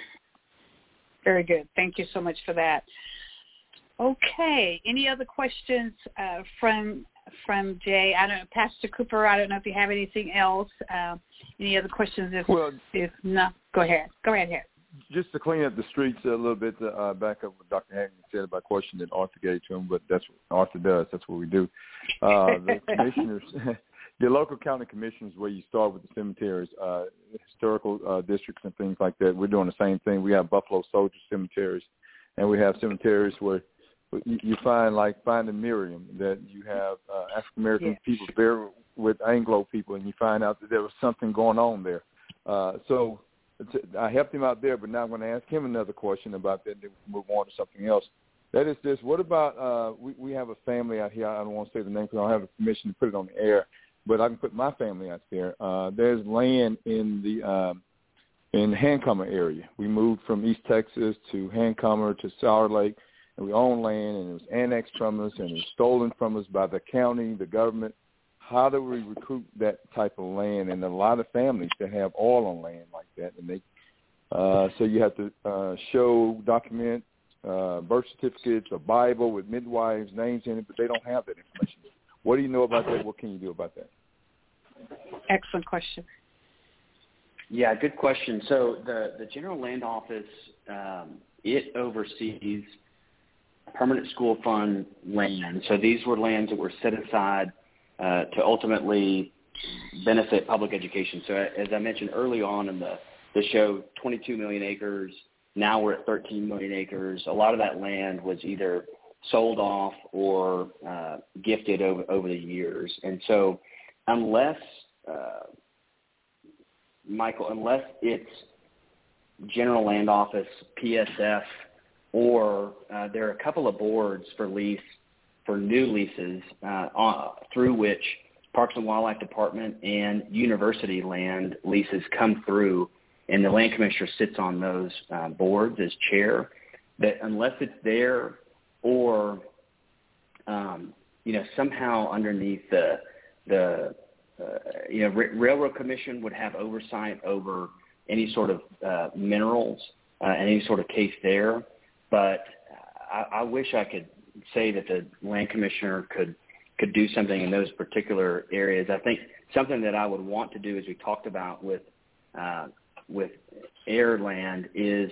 that we'd have to set up a program almost similar to what we've got with or what we had with uh, what was called the Farm and Ranch Lands Conservation Program or um, uh, other programs that had previously existed within the General Land Office, create new programs so that we clear up um, that title and get it funded without any uh, interference from the legislature um, so that we could actually enable some of those titles to be cleared, but it would be a new program that we would develop. And so uh, one thing that I've tried to do in the last three months of running for this office is if there's something that I don't feel comfortable that the General Land Office should necessarily have, uh, or, or that they currently don't have responsibility for, I don't want to talk out of turn uh, unless you know something that I don't there. no, I mean you, you, you're right where I am, and uh, just to help you out a little bit about that, uh, I was just saying, you know, how much study you've given to it. It is an issue. It's a big problem, especially in African American communities, and uh, having to be African American and be part of those problems. And I understand you have to fight with your uh, congressman, but in our area, and that's why I want those congressmen. I hope they heard it uh, also. In our area, uh, we don't have anyone that's fighting on our behalf. So I, I just checking to see what your thoughts were. But thank you. You answered as, as well as you could. Thank you. Well, well yeah. thank you for that. Uh, actually, as a matter of fact, uh, Pastor Cooper, because the uh, congressional candidates are still. Let's bring um, uh, Mr. Jefferson. I know he's on. I don't know if uh, uh, Mr. Stephen Kocen is still on or not, and if I'm, he is, we I'm want him to come back in as well. Okay, very Hello, good. So let's bring. Let, yeah, well, yes, uh, we're going to bring our congressional candidates back in because now we're on their purview of uh, what the That's congressional people can do. So we'll start with you, uh, Mr. Jefferson, and then we'll go to Mr. Stevens. Well, can everybody hear me? First of all, can We hear we can hear you fine. Yes. Right Okay, ahead. okay. Now, it was a lady who said something earlier that we get our money from taxes. One of the things we're going to do when I'm in Congress, we're going to re-educate people on how our government works. We have a checks and balance system based upon the job that I'm going to do is we make laws and we what allocate budgets. Let me say that again. We make laws and we allocate budgets to make sure that no one is discriminated against. Now, as far as our brothers and sisters, this is a historical moment. They have always stolen land for people that they feel are beneath them. We've been denied for way too long. As your next member of Congress, we're going to sue to challenge all Texas laws that take land without just compensation. People should get due process, and that's how you stop corrupt government. If you go Google what a writ of mandamus is, a writ of mandamus is the number one instrument to stop state corruption. We're going to stop Sure. it, and we're going to make sure that we can get everybody their land back at the actual equal value. Plus, they've been taking advantage of us for way too long. Oil is on the land. We, they take it for taxes, and they ex- they uh, they apply excessive fees. There was a, a Supreme Court ruling called Timbs versus Ohio, where the law says that you can only charge the actual fee. These excessive fees and fines is nothing more than a, a new poll tax to deprive you of your right to vote and your right to have your land.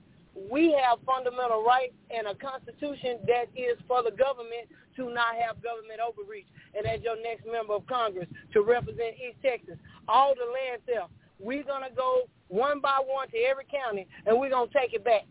And as far as the brother talking about clear title, right? All of that money that should be going, that's in the uh, that's in the USDA, which is, by the way, the number one, the second uh, recipient of our government budget that we get from the Federal Reserve. We do not get our money from taxes on the federal side. We get it from the Federal Reserve, which is own bank. So as your next member of Congress, we're going to make sure get due process. That's all I'm gonna say. Okay, so let me just tell you that there's been a lot of writ, uh, that writ that you just quoted at writ, uh, Damus. That a lot of people have filed that and still not gotten any place with that. So I just wanted to uh, throw that out there as well. I know I understand that writ needs to be filed for various and sundry things, but but African Americans have filed, have had their court-appointed attorneys to file those, and still nothing happened. Let's go ahead and go to Mr. Stephen and see what he has to say in regards to this conversation that we're having tonight. Well, uh, hi, I'm Stephen Kocen. I'm running for Congress. Um, I'd love to get Jay's contact information because whether I make it or not, um, a third of my whole platform is about what we can do about climate change. Right? I think we can create great jobs here in East Texas, all over Texas, by taking Texas from 15 to 50 percent uh, renewable energy. You know, you see in the Permian Basin, they're bringing out uh, natural gas. Well, they're also leaking uh, methane, and uh, if they would uh, sequester, if they would capture the methane that they're leaking, they'd make $26 million more a year. In Colorado, they have rules that they have to, if you drill for natural gas, you have to capture that methane and not pollute the land. And methane is one of the worst climate uh, gases that we emit. And so I totally agree with him that Texas is doing the worst they can do for uh, for climate change. And I have a lot of different rules. I mean, I have I have a plan. I want to plant a billion trees. Right? Trees are not the only answer, but I can I can drive 500 million people to Home Depot and Lowe's and make this pay for itself and plant a billion trees all over the United States in in a matter of five years. Now in India, where they have a lot of people, uh, they before COVID hit, they planted 20 million, then 30 million, then 40 million trees. That's still 930 million trees short of a billion, right? But in Texas, over the last 10 years, with hurricanes and fires and pollution and everything else, we've lost half of a billion trees, right? And trees are a great capture, uh, carbon capture thing. Also grasslands, which grow much faster. And I've actually talked with uh, the University of uh, Texas A&M and some uh, local arborists, in fact, as well, uh, on which trees to plant in which areas. If you look at what's going on in uh, the southern Sahara, the countries there are planting food trees, not only so they can have crops, but they are pushing back the Sahara Desert from its expansion by planting trees. And so yes, we can wait for technology or whatever, but climate change is here right now. It doesn't matter who caused it. We're the only species that can do anything about it. And we need to have all hands on deck. They said 12, uh, seven years ago, we've got about 12 years before this is, really gets bad. Well, it's really bad right now, and even by their estimates, we only have five years left of problems like acidification of the oceans and many other things going on. So uh, I would love to get Jay's contact information So whether I make it uh, get elected or not. Uh, I would love to be able to push and promote policies that we need, that we could grow our economy, create great jobs, uh, be the leaders in the world. Right, we're 20 years behind where we should be, but you got to start somewhere. And I have plans that would pay for themselves and create this outside of uh, Tyler here, there's a solar farm that creates enough electricity for 15,000 homes. You know, you go ahead and put seven or eight more of those up, and your every home in Tyler would have solar electricity. And so, uh, and people talk about nuclear, but it takes 10 years for a nuclear plant and 10 billion dollars, assuming the EPA problems are done. And you have issues with nuclear plants as well. But how many solar plants could you put up around Texas for 10 billion dollars that would go online immediately and not wait 10 years. And so there's so many things we can do. And I'm going to be looking at Jay's uh, website as soon as we get off this call uh, because I want to know more about it because I think he's got all the right ideas. And so I just want to maybe have him weigh in on anything I've just said. And thank you for your time. Jay? Well, th- thanks for that. And yeah, you know what you referenced is we're we're losing time, uh, and, and we've got uh, in the state of Texas, whether it's trees or uh, some of some of the things that we're talking about in terms of carbon sequestration and using upland acreage uh, in the carbon credit markets, you can um, move towards what I would call a triple bottom line, where you're, you're benefiting people and also uh, generating funds for school children and um, and uh, benefiting the environment. And so, a lot of what you're talking about, the rest of the world is um, is pushing forward on. And I think the state of Texas has the uh, the ability to do it. We're doing it with large scale carbon storage off of uh, the Texas coast, off of Jefferson County, right now. Uh, and uh, I, I think that the General Land Office can lead in a lot of these areas. And it also, if you look at the AFL-CIO published what's called the Texas Climate Jobs Project, and they're more than a million dollars in the conversion of uh, buildings to renewables, in uh, the conversion of our fleet uh, to uh, electric fleets at the governmental level over the next couple of decades, that there are job opportunities in the low emission future in the climate economy for the state of Texas, and it's not necessarily something uh, that we need to think about in dire terms all the time. That Texas can be the model for how you grow, how you do it sustainably, how you uh, invest in resiliency uh, in communities, and make sure that those, as I mentioned before, who can least afford the impacts of climate change are prepared for it, uh, but also that in places like East Texas that we are investing in our public schools uh, and that we're investing in areas that will be where the jobs of the future are. So um, the, I'm going to just take this opportunity because you gave it to me and uh, give you our, our website. Uh, and you can find information about the campaign, about all the endorsements. We've received endorsements from every single major Texas newspaper, uh, along with a number of uh, current and former elected officials from all over the state uh, and, and other organizations that we're really proud of. We've been building a broad coalition. It's uh, J-A-Y, the number four, tx.com, and you can find information there. And I got to tell you, voter turnout is very low right now. Yeah. And so if yeah. you have not voted, uh, well, I have been all over the state, and I'm not just saying that. Uh, I have.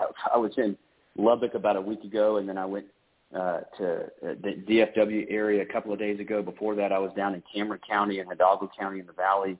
Uh, was talking to some folks from Bosque County before this uh, show. Was in Harris County uh, about three or four days ago, and and everywhere around the state there are small pockets where turnout is better than others. But uh, generally, I think the number is somewhere hovering around four percent. Uh, but doc- doctor, you may have the the correct number. Yes. It is so important to get out and vote tomorrow. Absolutely.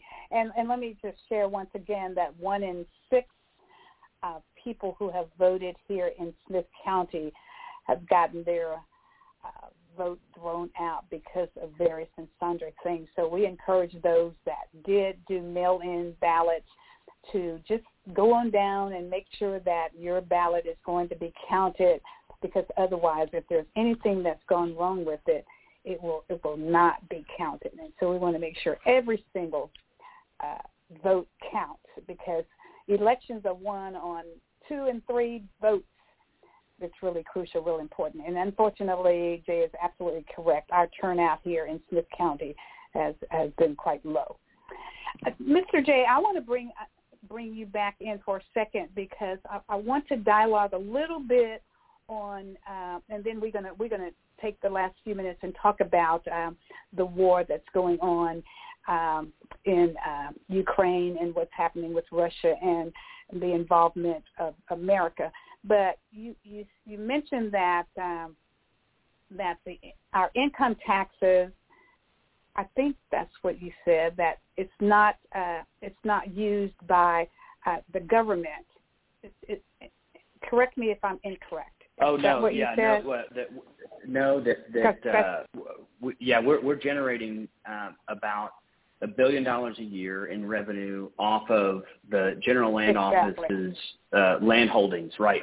And there's a there's a cap on how much the General Land Office sends to the fifty billion dollar permanent school fund endowment, and uh, so there's a delta between there's a gap between that billion and the six hundred million and both part of the 600 million and part of that gap between a billion and 600 is being utilized to balance the state's budget, not oh, yes. to fund public education. Exactly.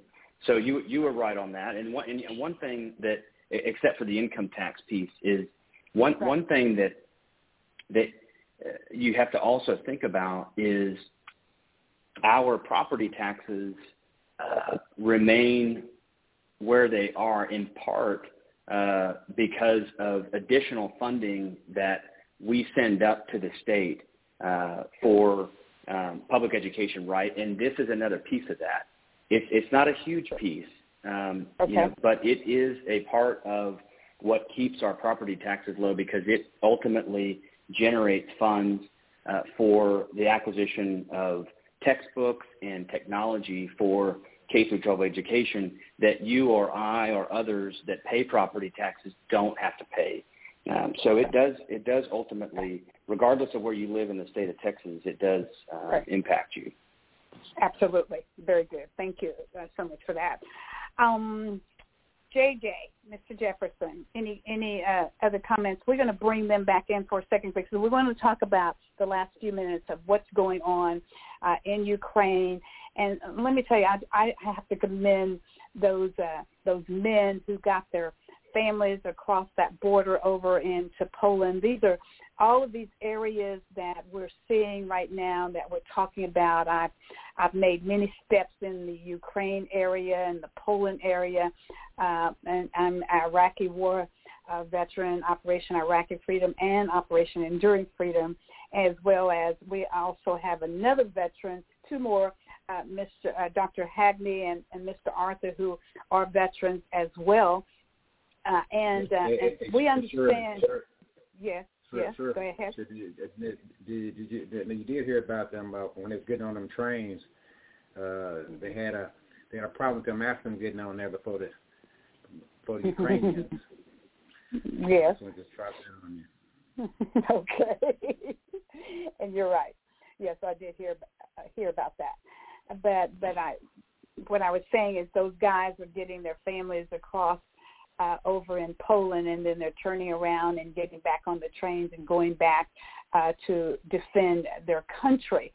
Uh, so our discussion tonight uh, at, at the um, debate was uh, that we need to keep our resources in America and not uh, not send things to other parts of the of the world to fight their war, but to take care of veterans, to take care of our, our people who are liking things. And so I just wanted to hear a little bit of dialogue. I know that I know that that America, that America is a, a caring country, and when we see people suffering, we want to help. So let's jump in and I can hear Jay. I can start with you and and then we can just do a little round robin on this. And We'll bring um, our, our Jay in and then we'll bring in uh, Dr. Hackney, and then we'll bring in Mr. Arthur and then uh, Pastor Cooper and then we'll end with our two congressional candidates. Go right ahead, gentlemen. We'll start with you, Jay. Sure, and, and I'll make mine uh, short just because of the, the responsibilities of this office, but I do want to comment on, on one thing that is somewhat related. And I, but in terms of Ukraine, I, I, I do think that if we're not sending uh, funds there, and I agree with you that we should be focused on what's happening here in the United States, that we should be supporting a country uh, that is trying to operate independently and uh, make their own decisions uh, that's currently uh, being being invaded that we, we should support with sanctions and everything else that we have done um, those those efforts. What what I did want to just mention real quickly is, you know, this, this to me sounds a lot like what's going on with Operation Lone Star. Um, that we are spending funds on the Texas-Mexico border, uh, really playing politics with our military and our troops, uh, when, in, in my opinion, it is not necessary uh, to expend those uh, resources to send young men and women uh, to the Texas-Mexico border um, away from their families, away from their jobs uh, unnecessarily. And that the General Land Office role in all of this is back in the spring of last year, George P. Bush, who again is vacating this seat to run for Attorney General, gave your and my public land in Starr County to the governor to build a section of border wall that cost $20 million. Uh, and if you know the statistics of wall that has already been constructed along the Texas-Mexico border and the U.S.-Mexico border, there is no data to suggest, uh, this is from the Government Office of Accountability,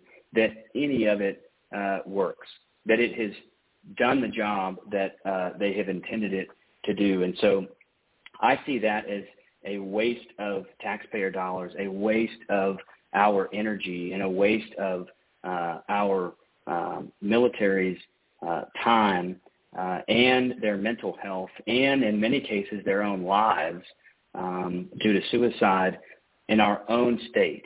Uh, that I, I appreciate that we're talking about Ukraine, and, and, but I also think we do have uh, some serious uh, leadership um, challenges here in, in, the state of Texas as it relates to the expenditure of funds for um, for, for military purposes. Thank you so much for that. Outstanding. Dr. Hackney. Mr. Arthur. Dr. Hackney may be yeah, as I, as I said, one, yeah, go, I, yeah, go ahead. Yes, let's hear from uh, the veteran. As I said before, uh, I'm you know I'm, I'm being a veteran. I'm, I'm always for supporting country of need. But my issue I asked a couple months ago, I, I was told that the um, bill we have to take care of our veterans. You know, we go all over the world. My heart, when we come back at all the dedication, we must take care of our veterans. I think JJ mentioned earlier the suicide of an individual because um, he service he did not receive from his from his VA administration. I think there's a bill. Correct me if I'm wrong. The veterans who were exposed to, I guess, the smoke or whatever in Iraq, uh, not Iraq.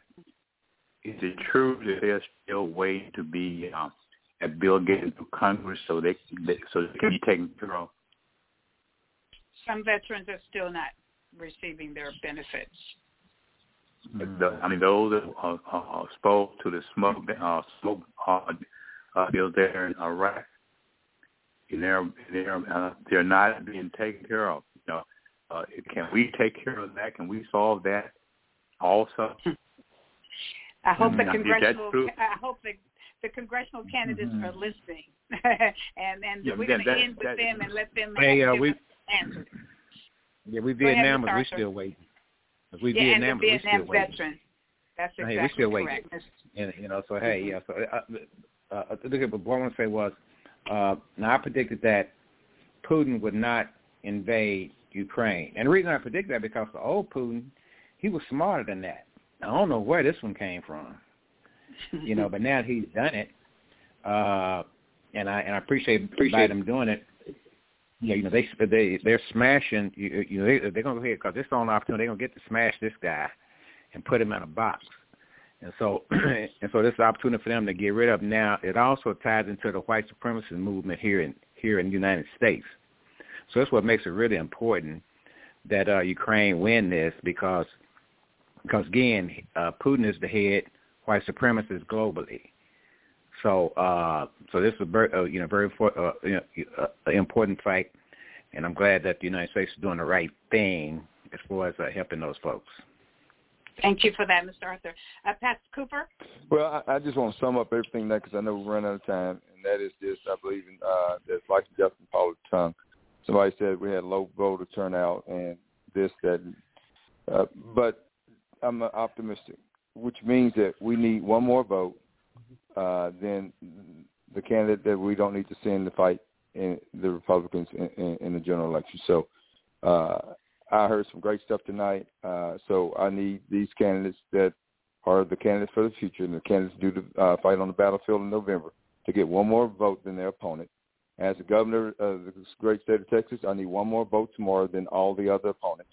And then I need one more vote than uh, Greg Abbott in the general election. So we need one more vote. That's what we need to push. We need one more vote. We can't do anything about 29 million people not showing up to the polls. We need one more vote to get the right candidate to get one more vote than the Republican Party next November. Thank you. Thank you, Pastor Cooper. Uh, Stephen? Yes. I'm here. Right ahead. Yes. All right. Go right ahead and share so, share so your. a couple of people, so a couple, couple of quick things. A couple of quick things. Uh, it took ten years to cajole the government into providing health care for the first responders of 9/11. So yes, we should get it to the veterans. And if I'm elected, I will be pushing for that because uh, we shouldn't be leaving people out for some stupid reason. We should be taking care of our veterans. Uh, what's going on on the border that Jay was talking about? Political theater by Greg, Abbott to make himself look strong, and uh, the stories coming out of there are horrible, and they're not doing anything down the border. But what I want to talk about is the war. And so uh, Mr. Zelensky, the head of Ukraine, is uh, doing everything he can do. We are bound by treaties and not treaties for what we can do. We cannot go in there and fight the war for him. All we can do is provide help and humanitarian help. And before uh, earlier today, I was reading a story about a man who was on the train coming from Poland, and he's 38 years old. He had a young son and a younger daughter, and he gave them to this lady who was getting to go across the border. And she had just met him on the train, and he's getting his children to this lady because he's required to go back and fight. And so he did that. And so I have so much compassion for the people of Ukraine who did not ask for this war and they're doing everything they can to, to stop it. And what I really got to say as America's position on this is if we don't stand up for democracy, who will? We are the example to the world, right? We are the shining castle on the hill or whatever we're supposed to be. We're supposed to stand up for democracy and especially against communism. For a hundred years, uh, the last hundred years, our whole thing is uh, freedom over communism. And so we need to support in every way legally possible Ukraine because it's going to go if it, if we just let him have Ukraine, then he's going to be heading into Poland, which we are required to defend. He's going to be heading into Finland, who wants to join NATO now that Putin's done this. And so it is a much smaller cost now to do everything Yes. we can and add all the humanitarian aid we possibly can than to let Putin do this event. Now, I- and I've been reading that some of his oligarchs are starting to get upset. The ruble is being crushed, and the short-term uh, positive things coming out of our sanctions are really doing some damage. And so maybe he'll rethink this and back off before he uh, creates World War III, basically. Thank you. Excellent. Thank you. You just actually outlined a couple of things that I, that I wanted to end with on how that this can affect Americans. So we'll end. We'll give you a couple of minutes, uh, Mr. JJ, and then uh, then the final comments are going to come from our special guest tonight, uh, Jay, for we, which we have just embraced and learned so much from him. So quickly, uh, JJ, give you Uh, final comments in regards. I- I- Go ahead. Well, first of all, once again, Congress' job is to write laws and make budgets. Uh, we can't afford the luxury of protecting anyone except Americans. What we're about to do with these sanctions, right? Our national budget is thirty trillion. Since 1971, we spent a trillion dollars on the war of drugs, and that's a great investment. We should do one thing, and that's talk about preparing to protect and defend America. China is behind all of this. People are failing to realize that the fiat system is over with. In 1913, the IMF they did a charter, and America became the world the world reserve currency. Right now, this conflict is about who will have the next world reserve currency. And the International Money Fund has just said it a month and a half ago that the digital Chinese yuan, we're going into a digital world currency. The fiat system is over with. And what we need to be talking about why we still have money or have some value is the Second Amendment. If you want to stop the want to end the war on drugs on the border, invest in the militia. We need militias in every state. The funding is there. The funding is with the uh, military right now, the defense budget, to take care of our veterans, to give them more. We should not be giving a penny to anybody to agitate them. And as far as the conflict that we have with our NATO allies, the one thing I did agree with Trump in is We need to make sure everybody is paying their fair share. We're not the defenders of the world. When people here in America, in East Texas, they get their land snatched, and nobody comes to their defense. When you get locked up for a crime you didn't do, nobody comes to your defense.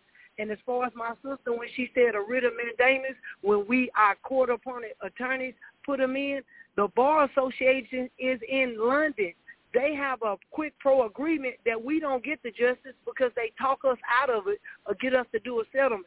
But when we stand against tyranny ourselves, we win. That's how we win. But we need to really look at the Constitution and we need to enforce it because China has over 30 million people down that took over the Panama Canal. And right now in Nicaragua, they're talking about building an even bigger canal through Nicaragua. We remember the country war. And they're not trying to bring bigger ships, but warships in there. So we have to okay, be on I'm alert. gonna have to jump in. Alert. There you jump go. In. I'm gonna be Thank quiet. you. It's not nine fifty nine, and we're gonna give Jay the final comment, and because our show is gonna end shortly, we don't want to get cut off. But Jay, go ahead and give us your final comments, anything that you want to say quickly in regards to your campaign. Great. Well, uh, I just want to say that I think the natural beauty and the economic dynamism of this state are at risk, but that we can take collective action. We've proven that we can do that over the last 150 years. As JJ said, no one is coming to our rescue, uh, and that I believe that we, along with um, the General Land Office and this Texas Land Commissioner race and all of the things that we've talked about, uh, that we can lead in the clean economy of the future and prove uh, that Texas can continue to lead, not just in energy, but we can improve our educational system, our care for Texas veterans, and uh, resiliency. And so thank you so much for doing this tonight, and uh, I appreciate it. Get out and vote tomorrow. Yes, and thank you guys so very much. This has been an outstanding show. I have enjoyed it so very much, and we thank all of our special guests for coming in. Join us anytime on Marvelous Monday. We're right back here at 8 p.m. to 10 p.m. every single Monday. And next week we're going to be talking about how this election turned out. We're going to be talking about uh, how this um, Ukraine is going to be affecting America if it doesn't stop soon. And so thank you very much, and stay tuned and listen to our uh, outing uh, as far as our music is concerned. Uh, we're saying have a great evening. Get out there to vote tomorrow is March the 1st right here in Texas. And please, please, please go vote. Your vote is your voice. Thank you very much, guys, for being on with us tonight on Marvelous Monday. And we look forward to seeing you right back here again on next week. And now, thank you, Miss Rihanna. We'll turn it over to you. One day, when the glory comes, it will be ours.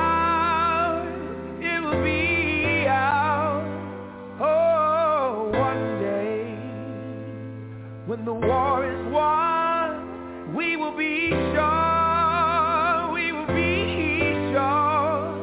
Oh, glory. Glory. Oh, Glory. glory. Hands to the heavens, no man, no weapon. Formed against, yes, glory is destined. Everyday women and men become legends. Sins that go against our skin become blessings. The movement is a rhythm to us. Freedom is like religion to us. Justice is juxtapositioning us. Justice for all just ain't specific enough. One son died, the spirit is revisiting us. True and living, living in us. Resistance is us. That's why Rosa sat on the bus. That's why we walk through Ferguson with our hands up. When it goes down, we woman and man up. They say stay down, and we stand up. Shots we on the ground, the camera panned up. King pointed to the mountaintop, and we ran up. One day, when the glory comes, it will be ours. It will be ours. Oh, one day, when the war is won,